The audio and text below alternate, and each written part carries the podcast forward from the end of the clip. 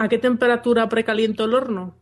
A doscientos grados, y una vez que el horno esté precalentado, metes la tarta y entonces lo bajas a ciento ochenta grados. ¿Durante cuánto tiempo tiene que estar en el horno? Unos cuarenta minutos, pero yo normalmente unos cinco minutos antes ya le doy un vistazo para que no se me queme.